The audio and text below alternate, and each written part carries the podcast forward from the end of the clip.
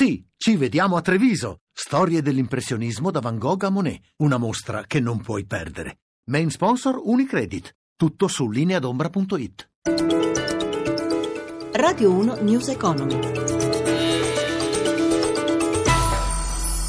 Buonasera da Stefano Marcucci, borse europee deboli, basso il volume degli scambi mentre ci si avvia alle festività, piatta anche Wall Street. A Piazza Affari ancora volatile il titolo MPS che in questo momento perde oltre il 12%, mentre eh, dalle prime informazioni sembrerebbe di un miliardo di euro il capitale raccolto con la nuova tranche di conversione dei bond subordinati. Al contrario per Mediaset ancora una seduta in rialzo più 2,5%.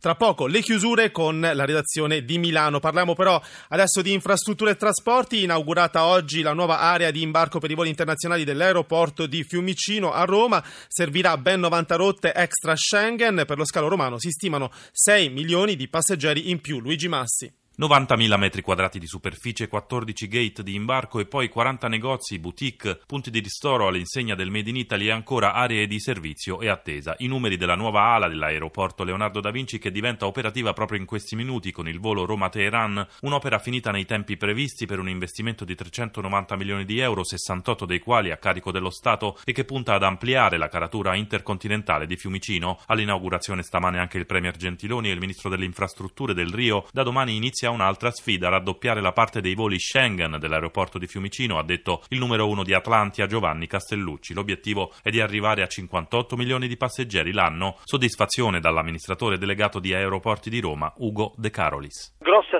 spinta e grossa opportunità per supportare tutto il sistema sia regionale che direi del paese, visto che Fiumicino è il principale hub eh, aeroportuale italiano. Abbiamo investito negli anni 390 milioni per, per, per farlo, quindi l'impegno economico e finanziario è indubbiamente importante e poi l'impegno è quello di averlo fatto tutto quanto con risorse italiane e oggi i passeggeri che viaggiano per extra Schengen sono intorno ai 10-11 milioni all'anno, questo molo e questo avancorpo sono in grado di farne viaggiare fino a 6 milioni in più, quindi un aumento di capacità fino al 50% che ci accompagnerà nei prossimi anni.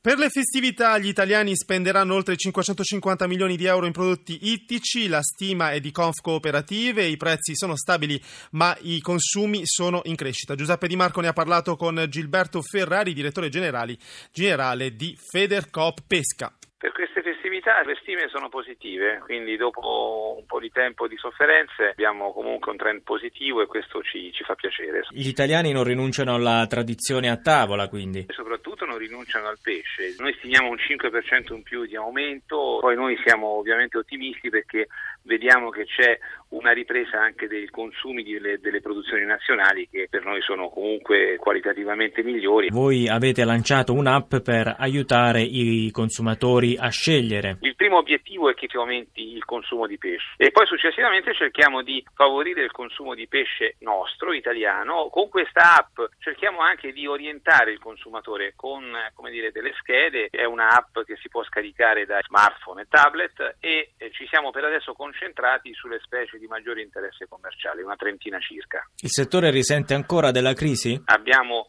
una eh, continua evoluzione delle dinamiche commerciali, oramai noi siamo sempre più esposti al prodotto di importazione e quindi questo chiaramente rosicchia quote di mercato e quindi quote di reddito alle nostre imprese, per cui in effetti parlando con gli armatori spesso ci sentiamo dire i tempi buoni, i tempi migliori sono passati, però cerchiamo di difenderci.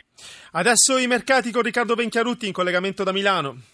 Montepaschi a picco in borsa, meno 12,08% al termine di una giornata convulsa che ha visto passare di mano oltre l'11% del capitale. Fonti di mercato scommettono sul fatto che non ci sia il grande investitore pronto a intervenire, mentre dalla conversione dei bond sarebbe giunto, secondo le prime stime, uno dei 5 miliardi necessari. Si sta aprendo ora il Consiglio di amministrazione.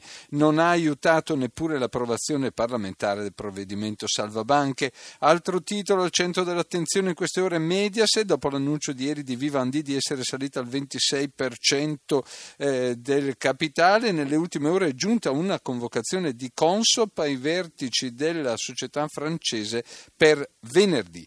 Il titolo Mediaset, partito di gran carriera, ha chiuso a più 2,84%, passato di mano oltre il 6% del capitale, segno che le manovre non sono ancora finite. L'indice dei titoli principali ha chiuso a meno 0,16, in linea con gli altri indici europei e anche con Wall Street. Da Milano è tutto, linea Roma.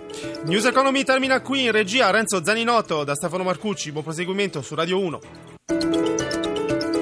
Radio 1 News Economy.